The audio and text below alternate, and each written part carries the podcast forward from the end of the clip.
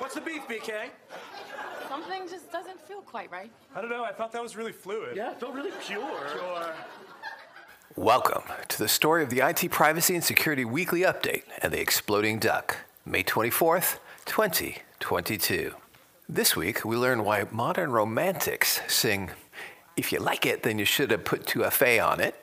Yeah, and uh, we go from bridal veils to white hats and mistaken nails, from crypto to klepto to domo and UFO.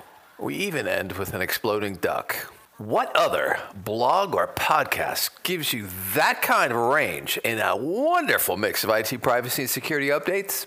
None. Zip. Nada. So, whether you put on a tux, a bridal gown, or nothing at all, at least slip into some comfortable shoes because we're on a run through some amazing stories.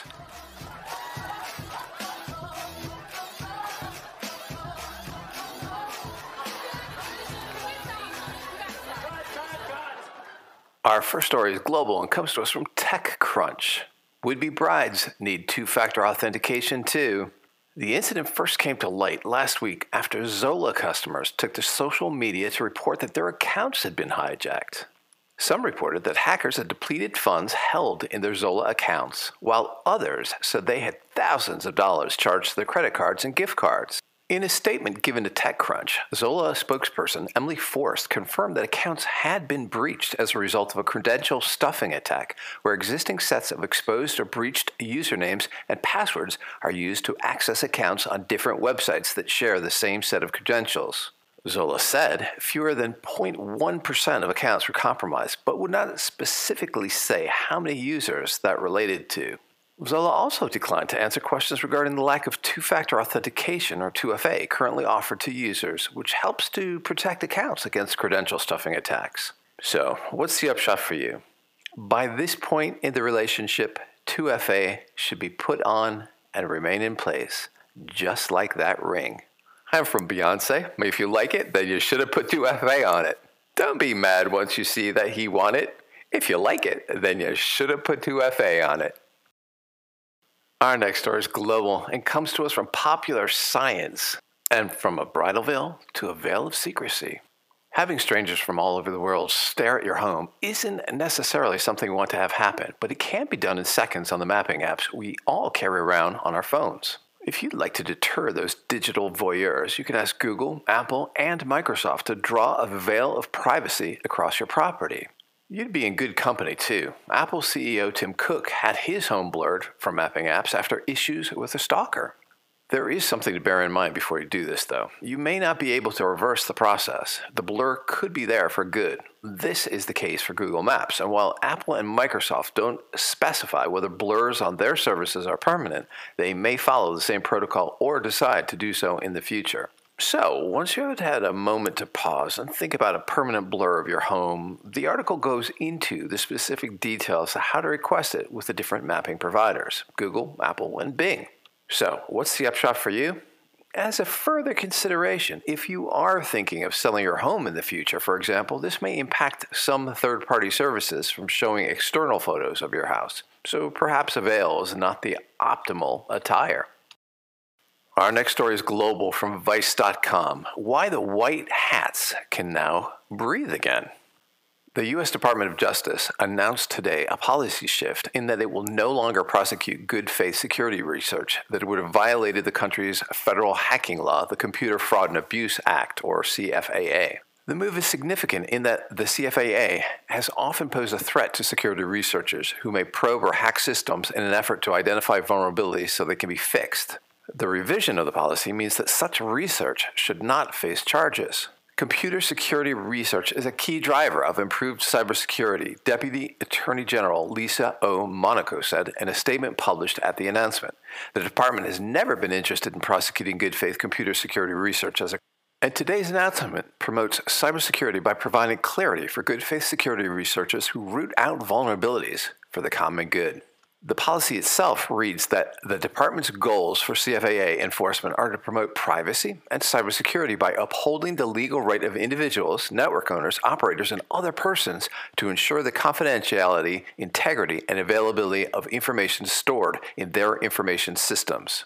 So, what's the upshot for you? This is a much better stance from the U.S. Department of Justice. If compromise is inevitable, and depending on who's aiming their firepower at you, it could well be that making a few more friends in the IT security business is probably a good idea. Our next story is Canadian from The Verge. Canada bans Huawei equipment from 5G networks and orders removal by 2024. Canada has banned the use of Huawei and fellow Chinese tech giant ZTE's equipment in its 5G networks. In a statement, it cited national security concerns for the move, saying that the suppliers could be forced to comply with extrajudicial directions from foreign governments in ways that could conflict with Canadian laws or would be detrimental to Canadian interests. Telcos will be prevented from procuring new 4G or 5G equipment from the companies by September this year and must remove all ZTE and Huawei branded 5G equipment from their networks by June 28, 2024. Equipment must also be removed from 4G networks by the end of 2027. The government is committed to maximizing the social and economic benefits of 5G and access to telecommunications services writ large, but not at the expense of security, the Canadian government wrote in its statement. So, what's the upshot for you? Huawei and ZTE. Ah, this takes us back a few years to when we ran network packet capture on an untouched ZTE phone that seemed to have an unusually strong urge to communicate with a selection of servers in China. Unfortunately, shortly thereafter, the phone had a misunderstanding with a hammer, which mistook it for a nail. And again out of Canada, from Bloomberg News, the math prodigy whose hack upended DeFi won't give back his millions. An 18 year old graduate PhD student exploited a weakness in Indexed Finance's code and opened a legal conundrum that's still rocking the blockchain community. Then he disappeared. On October 14, in a house near Leeds, England, Lawrence Day was sitting down to a dinner of fish and chips on his couch when his phone buzzed. The text was from a colleague who worked with him on Indexed Finance, a cryptocurrency platform that creates tokens representing baskets of other tokens, like an index fund, but on the blockchain, using a mechanism called an automated market maker to maintain the balance of underlying assets, as many DeFi platforms do. Unlike a traditional market maker, the AMM wouldn't buy and sell assets itself. Instead, it would help the pool reach its desired asset balance by adjusting the pool price of component tokens to give traders an incentive to buy them from the pool or sell them into it. The colleague had sent over a screenshot showing a recent trade, followed by a question mark. If you didn't know what you were looking at, you might say, nice looking trade, Day says, but he knew enough to be alarmed. A user had bought up certain tokens at drastically deflated values, which shouldn't have been possible. Something was very wrong. Day jumped up, sending his chips flying, and ran into his bedroom to call Dylan Keller, a co founder of Indexed. Keller was sitting in his mom's living room, six time zones away near Austin, Texas, disassembling a DVD player so he could salvage one of its lasers. He picked up the phone to hear a breathless Day explaining that the platform had been attacked. All I said was, What? Keller recalls. They pulled out their laptops and dug into the platform's code with the help of a handful of acquaintances. Indexed was built on the Ethereum blockchain, a public ledger where transaction details are stored, which meant there was a record of the attack. It would take weeks to figure out precisely what had happened, but it appeared that the platform had been fooled into severely undervaluing tokens that belonged to its users and selling them to the attacker at an extreme discount. Altogether, the person or people responsible had made off with $16 million US worth of assets.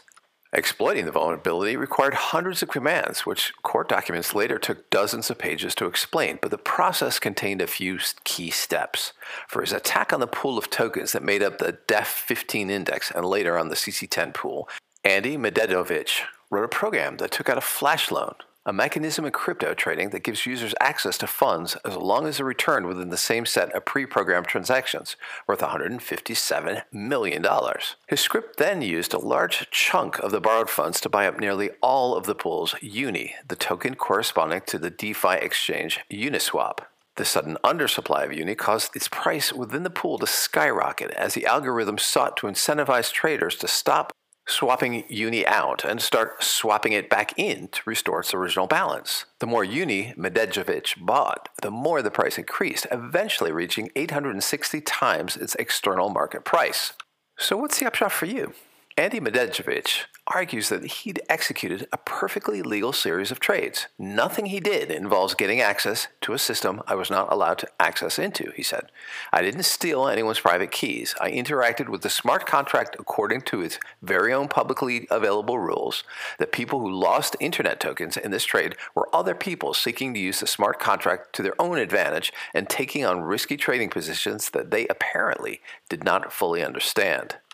Medjedovic added that he'd taken on substantial risk in pursuing this strategy. If he'd failed, he would have lost a pretty large chunk of his portfolio. The three Ether he stood to lose in fees was worth about $11,000 US at the time. Our next story is global and comes to us from the Microsoft security blog. Microsoft warns of stealthy DDoS malware targeting Linux devices. In the last six months, we observed a 254% increase in the activity from a Linux Trojan called XOR DDoS, writes Microsoft 365 Defender research team. It's a Trojan combining denial of service functionality with XOR based encryption for communication. Microsoft calls it part of the trend of malware increasingly targeting Linux based operating systems, which are commonly deployed on cloud infrastructures and Internet of Things devices. And ZDNet describes a Trojan as one of the most active Linux based malware families of 2021, according to CrowdStrike.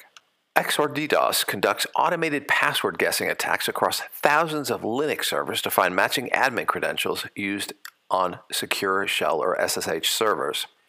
Once credentials are gained, the botnet uses root privileges to install itself on a Linux device and uses XOR based encryption to communicate with the attacker's command and control infrastructure. While DDoS attacks are a serious threat to system availability and are growing in size each year, Microsoft is worried about other capabilities of these botnets. We found that devices first infected with XOR DDoS were later infected with additional malware such as Tsunami Backdoor, which further deploys XM Rig Coin Miner, Microsoft notes. Microsoft didn't see XOR DDoS directly installing and distributing this tsunami backdoor, but its researchers think XOR DDoS is used as a vector for follow on malicious activities. XOR DDoS can perform multiple DDoS attack techniques, including SYN flood attacks, DNS attacks, and ACK flood attacks. Microsoft's team warns that the Trojan's evasion capabilities include obfuscating the malware's activities, evading rule based detection mechanisms, and hash based malicious file lookup, as well as using anti forensic techniques to break process tree based analysis. We observed in recent campaigns that XOR DDoS hides malicious activities from analysis by overriding sensitive files with a null byte. It also includes various persistent mechanisms to support different Linux distributions. So, what's the upshot for you? And, well, the rest of the article reads like an advert for Microsoft Defender products. And of course, you should be running Microsoft's Edge browser on your Linux endpoint. But we wonder would people really do that? And our next story out of the US is from Current Affairs a pretty blistering commentary on the viability of cryptocurrency. Nicholas Weaver is a senior staff researcher at the International Computer Science Institute and lecturer in the Computer Science Department at UC Berkeley, but he's also a raging cryptocurrency skeptic, arguing that cryptocurrency is useless and destructive and should die in a fire. In a recent interview in Current Affairs, he promulgates what he calls Weaver's iron law of blockchain. When somebody says you can solve X with blockchain, they don't understand X and you can ignore them. So, for those pushing cryptocurrency for banking the unbanked, Weaver points to M Pesa, a payment system Vodafone started in Kenya in 2007, about the same time as Bitcoin it has eaten the third world. It's huge because it just basically attaches a balance to your phone account and you can text to someone else to transfer money that way. So even with the most basic dumb phone, you have easy to use electronic money. And this has taken over multiple countries and become a huge primary payment system, whereas the cryptocurrency doesn't work. Weaver also contends that when companies say they accept payments in Bitcoin, they're lying. They're using a service which pays them in actual money after performing conversions on any Bitcoin proffered up by a customer. He believes cryptocurrency is only seriously used for payments for ransomware and drug deals, the things that non decentralized currencies are legally obligated to block. The reason I've gotten so sour on the cryptocurrency space is the ransomware. It's doing tens to hundreds of billions of dollars worth of damage to the global economy, and it only exists because people can pay in Bitcoin.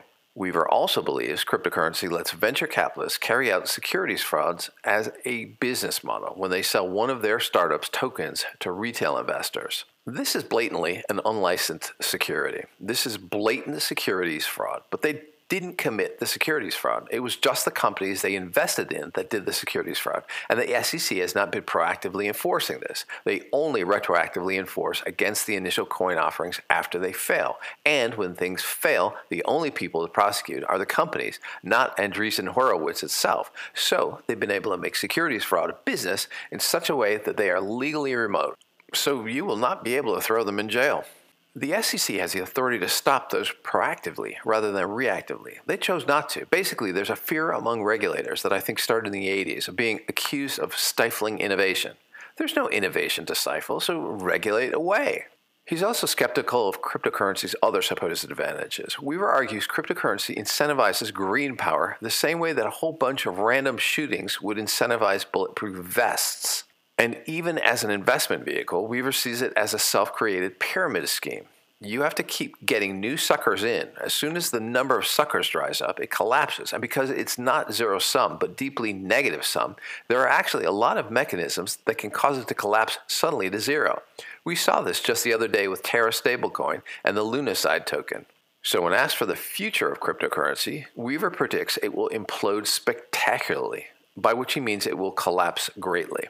The only question is when. I thought it would have actually imploded a year ago, but basically, what we saw with Terra and Luna, where it collapsed suddenly due to these downward positive feedback loops, situations where basically the system is designed to collapse utterly and quickly, those will happen to the larger cryptocurrency space.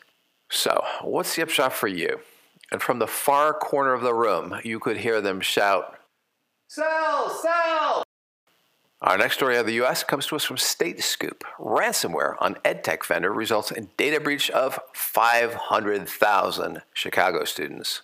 A ransomware attack last December against K 12 technology vendor Battelle for Kids is being pinned as the cause of a data breach reported last Friday by Chicago Public Schools, affecting 500,000 students over a four year period and about 60,000 current and former employees. Chicago Public Schools sent out breach notification letters notifying families of students who attended between 2015 and 2019. The school system, the nation's third largest, with roughly 340,000 children enrolled currently, uses Battelle for Kids teacher evaluation software, which assesses educators based on students' academic performance. Chicago Public Schools has paid Battelle for Kids about 1.4 million annually since 2012 an unauthorized party gained access to your child's name, date of birth, gender, grade level, school, Chicago Public Schools student ID number, state student ID number, information about the courses your student took, and scores from performance tasks used for teacher evaluations, read the letter families received last week. So, what's the upshot for you? School tech vendors are starting to get picked off with alarming regularity, adding one more thing that kids don't need as they eventually mature into the workforce compromised identity. And our next global story comes to us from NordPass.com. The passwords used by most CEOs are startlingly dumb. Interesting findings. The study reveals that passwords such as 123456, password, and 123456789 are as popular among high ranking executives as they are among ordinary internet users. Most affected countries, France and the United Kingdom, were the two countries among the most affected by data breaches. Research shows that France had over 200 million passwords breached, while the UK's number stands at 600 million. Most popular names, research shows that many high ranking business executives prefer to use names as their passwords. Among the most popular name themed passwords are Tiffany, Charlie, Michael, and Jordan animal and mythical creatures. Besides names, business leaders showed love for animals and mythical creatures when it came to passwords. Dragon, with 11,926 instances, and monkey were ranked among the top animal themed passwords used by high ranking executives. And the top four passwords used by C level executives, managers, and business owners, we really could make this up. The first was 123456, second was password, Third was one, two, three, four, five. And fourth was one, two, three, four, five, six, seven, eight, nine. So, what causes corporate data breaches? Well, here are a few of the leading causes of a breach Number one in the list is weak passwords. According to Verizon Data Breach Investigations report, 80% of data breaches are the result of weak and easy to crack passwords. Using simple and easy to remember passwords is a risk not worth taking. Number two in the list is reused passwords. Using a single password for multiple business related accounts puts those accounts at a huge risk. If a bad actor can get hold of that single password, every account that the password protects can be compromised simultaneously. Number three in the list is risky password sharing habits. These days, password sharing is a part of the corporate reality. However, sharing passwords over insecure channels such as email can lead to a data breach. Four in the list is phishing. Phishing scams are a type of social engineering where a bad actor attempts to trick unsuspecting users with fraudulent email messages that are designed to appear legitimate. According to Verizon's 2021 DBIR, about 25% of all data breaches involve phishing. Number five in the list is human error. Reports indicate that up to 80% of data breaches are related or directly caused by human error. Often, a simple mistake that could be prevented by cybersecurity awareness training leads to a breach. Number six is poor cybersecurity infrastructure, like unneeded ports left open or passwords left in code. Number seven, use a password manager, or at the very least, a password protected spreadsheet. The advantage of the password manager, though, is that it will automatically check the website for the correctness and not let you put your credentials into a website like Amazon.com where the O in Amazon is replaced with a zero. Number eight, increase cybersecurity training. Ha, of course, human error remains the leading cause of data breaches and other cybersecurity related risks. Reading the IT Privacy and Security Weekly Update blog or listening to the podcast helps heal this shortcoming. And finally, number nine, use multi factor or two factor authentication wherever possible. So, what's the upshot for you? Make sure your CEO is covered. Make sure they listen to this podcast every week. And our next story out of the US from ABC News. Ouch! Mark may be on his way to getting zucked. Washington, D.C. Attorney General Karl Racine has sued Meta CEO Mark Zuckerberg for allegedly failing to protect consumer data following the Cambridge Analytica data leak. The evidence shows Mr. Zuckerberg was personally involved in Facebook's failure to protect the privacy and data of its users, leading directly to the Cambridge Analytica incident, Racine said in a statement about the lawsuit released Monday. This unprecedented security breach exposed tens of millions of Americans' personal information, and Mr. Zuckerberg's policies enabled a multi year effort to mislead users about the extent of Facebook's wrongful conduct, he added. This lawsuit is not only warranted but necessary and sends a message that corporate leaders, including CEOs, will be held accountable for their actions. The lawsuit alleges that Zuckerberg was responsible for and had the clear ability to control Facebook operations and enabled Cambridge Analytica to use consumer data. The lawsuit alleges that third party firms like Cambridge Analytica got data from 87 million Americans and half of District of Columbia residents. Racine filed a lawsuit against Facebook in December 2018 for the data leak and is bridging this suit following evidence found during that litigation, according to the Attorney General. In March, a judge ruled against an effort by Racine to add Zuckerberg as a defendant in the ongoing 2018 case. The lawsuit filed by Racine takes issue with what appears to consider a central business objective of Facebook the suit accuses the company of aiming to convince people to reveal their most granular details of who they are to Facebook, their religions, their work, histories, their likes, so that it can be monetized and Zuckerberg and his company can continue to grow even wealthier. On multiple occasions, the lawsuit notes that the company pursued its policies at Zuckerberg's direction. So, what's the upshot for you? Zuck took full responsibility for the Cambridge Analytica data sharing, and with great responsibility comes great restitution. Our next US story comes to us from Reuters. Private mode is not so private in Chrome. The Google search engine collects data on users who think they can be anonymous if they use a private browsing mode. Texas Attorney General Ken Paxton claimed on Thursday, filing an amended privacy lawsuit against the Alphabet unit. Texas, Indiana, Washington State, and the District of Columbia filed separate suits against Google in January in state courts over what they call deceptive location tracking practices that invade users' privacy. Paxton's filing adds Google's incognito mode to the lawsuit filed in January. Incognito mode, or private browsing, is a web browser function that Paxton said implies Google will not track search history or location activity. The lawsuit said Google offers the option of private browsing that could include viewing highly personal websites that might indicate, for example, their medical history, political persuasion, or sexual orientation. Or maybe they simply want to buy a surprise gift without the gift recipient being tipped off by a barrage of targeted ads. The suit said, in reality, Google deceptively collects an array of personal data even when a user has engaged incognito mode. Paxton previously alleged Google misled consumers by continuing to track their location even when users sought to prevent it. Google has a location history setting and informs users if they turn it off, the places you go are no longer stored, Texas said. So, what's the upshot for you? It'll be interesting to see how Google argue this one. And our next story from the drive U.S. Navy ships swarmed by drones, not UFOs, defense officials confirm. The Drive's Adam Kehoe noticed something during this week's UFO hearings in the U.S. Congress. After intense public speculation, stacks of official documents obtained via the Freedom of Information Act, ambiguous statements from top officials, and an avalanche of media attention, it has now been made clear that the mysterious swarming of the U.S. Navy ships off the Southern California coast in 2019 was caused by drones, not otherworldly UFOs or other mysterious craft. Raising even more questions, a similar drone swarm event has occurred off another coast as well. These revelations came from top Department of Defense officials during a recent and much anticipated House hearing on UFOs. The strange series of events in question unfolded around California's Channel Islands in July of 2019. On multiple evenings, swarms of unidentified drones were spotted operating around U.S. Navy vessels. In numerous instances, the drones flew within close proximity to the ships, even crossing directly over their decks. The behavior provoked defensive reactions from the ships, including the deployment of emergency security teams. Deck logs demonstrate that the Navy appears to have drilled and implemented a variety of counter drone techniques in response to these incidents.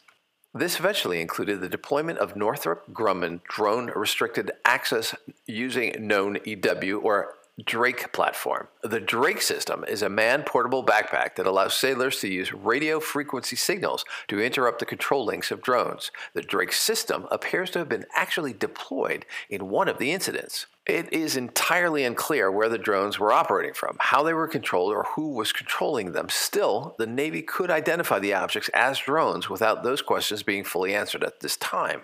The Department of Defense's open acknowledgement of these drone swarm events just off U.S. shores shows that the threat is not theoretical. It is also not a future threat. Significant drone swarm events have occurred in the last three years, unknown to the public and evidently unresolved by defense authorities. Judging by what is known to date about the 2019 incident, it's clear that the United States is not well positioned to detect, identify, and neutralize such threats. It remains to be seen what level of priority these issues will receive by lawmakers in relation to the more speculative questions surrounding unidentified aerial phenomena. If anything else, top confirmation that adversaries are operating swarms among America's most powerful weapons in training areas where their most sensitive capabilities are put to use should make national headlines. But because it was buried in sensationalism around UFOs, it clearly didn't. So, what's the upshot for you? Last week's hearing also demonstrates that public discussion of such encounters is largely situated in a broader cultural conversation about UFOs and aliens, not terrestrial technology and intelligence. In fact, none of the lawmakers present asked any follow up questions about the apparent fact that at least two highly troubling drone swarm events have occurred in the last several years. And our last story this week is global and comes to us from Twitter and TechCrunch. Busted. DuckDuckGo has a tracker blocking carve out linked to Microsoft contract. DuckDuckGo, the self styled internet privacy company, which for years has built a brand around a claim of non tracking web search and more recently launched its own private browser with built in tracker blocking, has found itself in hot water after research found hidden limits on its tracking protection that create a carve out for certain advertising data requests by its search syndication partner, Microsoft. Late yesterday, the researcher in question, Zach Edwards, tweeted the findings of his audit, saying he had found DuckDuckGo's mobile browsers do not block advertising requests made by Microsoft scripts on non Microsoft web properties. Discussing his findings and DuckDuckGo's response with TechCrunch, Edwards described himself as pretty shocked by Weinberg's public response to his audit and for having what he summed up as no public solutions for the problems created through the secret partnership between DuckDuckGo and Microsoft. So, what's the upshot for you? Boom, and the duck explodes. Our quote of the week isn't credited to anyone in particular, but we like it just the same. Nobody wants to know what you're doing until you're doing something you don't want anyone to know about. Well, that's it for this week. Stay safe, stay secure. If it's on the menu, avoid the duck, and we'll see you in seven.